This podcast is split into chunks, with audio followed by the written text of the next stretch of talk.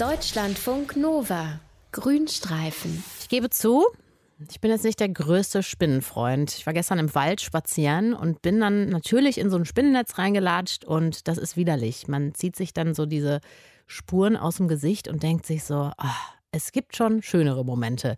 Spinnen in diesen Netzen fangen die ja in der Regel eigentlich, sagen wir mal, so kleine und große, größere Insekten in diesem Fangnetz und man denkt sich, okay, ihr seid schon speziell, ihr äh, umwickelt die Beute und seid glücklich, fresst die dann.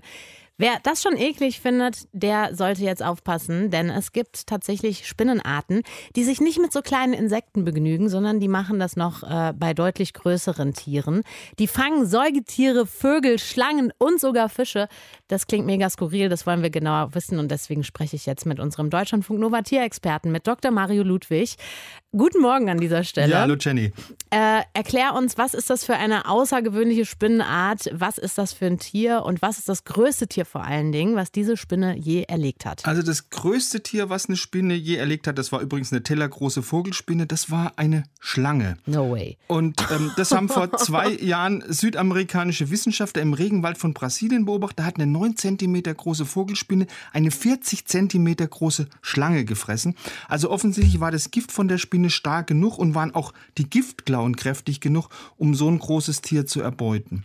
Und das größte Säugetier, das hier von der Spinne erbeutet worden ist, das war wahrscheinlich ein Mausopossum. Also Mausopossums, das sind so kleine Beuteltiere, mhm. aber immerhin 12 Zentimeter groß. Krass. Und da konnten im Dschungel von Peru Forscher von der Universität von Michigan beobachten, wie so eine tellergroße Vogelspinne das Opossum wirklich ohne große Mühe überwältigt hat. Und das war natürlich eine biologische Sensation und die Forscher haben also das als Foto mit dem Smartphone äh, dokumentiert. Okay, also wir haben jetzt eine Schlange, wir haben so ein äh, Beuteltier. Genau. Welche genau. größeren Tierarten äh, haben wir noch auf der Speiseliste von diesen Spinnen? Also ich hätte noch im Angebot Vögel und Fledermäuse, aber dann wirklich nur sehr kleine Arten oder Jungtiere und das sind auch nicht diese berühmten Vogelspinnen. Also die tragen ihren Namen völlig zu Unrecht.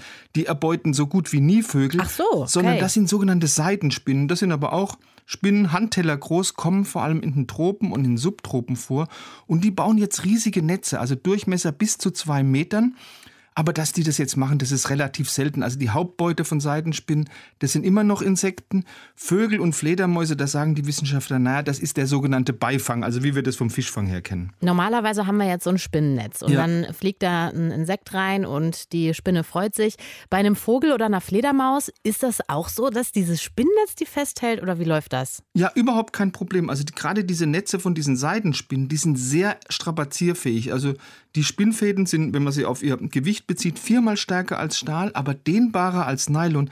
Das reicht wirklich locker aus, um eben einen kleinen Vogel oder eine kleine Fledermaus festzuhalten. Es gibt übrigens auch Spinnarten, die ganz gezielt Fische fangen. Fische unter ja. Wasser. Gibt es dann auch äh, Spinnennetze unter Wasser oder wie? Nein, also aber es gibt ja mit Ausnahme der Antarktis überall auf der Welt Spinnenarten, die tolle Sachen machen können, die schwimmen können, die tauchen können oder wie äh, auf der Wasseroberfläche laufen können. Und die bauen keine Netze, sondern das sind sogenannte Ansitzjäger. Mhm. Die lauern im Hinterhalt, warten, bis so ein Fisch vorbeigeschwommen kommt und dann beißen sie den kräftig mit ihren Giftklauen. Und weil das Gift sehr, sehr stark ist, können die auch Fische überwältigen, die viel, viel größer als sie selbst sind. Also meistens sind diese Fische so zwischen zwei und sechs Zentimetern groß, aber man hat auch schon Spinnen beobachtet, die haben junge Katzenwälze gefressen oder haben Regenbogenforellen erbeutet. Also alles drin. Krass, okay, also die Spinne lauert oben auf der Wasseroberfläche und dann gibt die das Gift ab und frisst die dann im Wasser die Beute, den Fisch, oder wie? Nee, also die Spinnen schleppen diese toten Fische zum Verzehr immer erstmal mühsam an Land und das hat einen guten Grund. Spinnen haben eine sogenannte extraintestinale Verdauung. Das heißt, die pumpen Verdauungsenzyme in ihr totes Opfer und jetzt wird es ein bisschen eklig, diese Enzyme verdauen dann das Opfer von innen ah. und die Spinnen schlappern dann diesen Nahrungsbrei auf.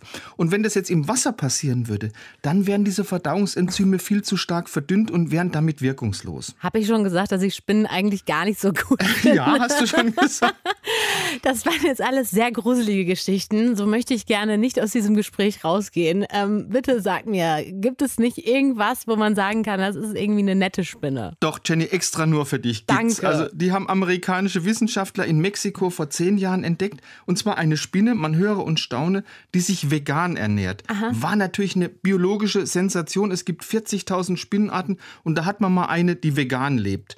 Einen deutschen Namen hat diese Spinne noch nicht, aber ihr Entdecker ist ein Dschungelbuch-Fan gewesen. Er hat ihr nämlich den wissenschaftlichen Namen Bagheera Kiplingi gegeben. Also Bagheera nach dem schwarzen Panther aus dem Dschungelbuch ah. und Kiplingi nach Rudyard Kipling, also dem Autoren vom Dschungelbuch. Und was frisst man jetzt als vegane Spinne? So kleine Eiweißkörper, die von Akazienbäumen gebildet werden. Damit werden, die werden normalerweise von Ameisen gefressen. Und jetzt hat eben auch offensichtlich eine Spinne diese Eiweißkörper für sich entdeckt und ist halt zur Veganerin mutiert.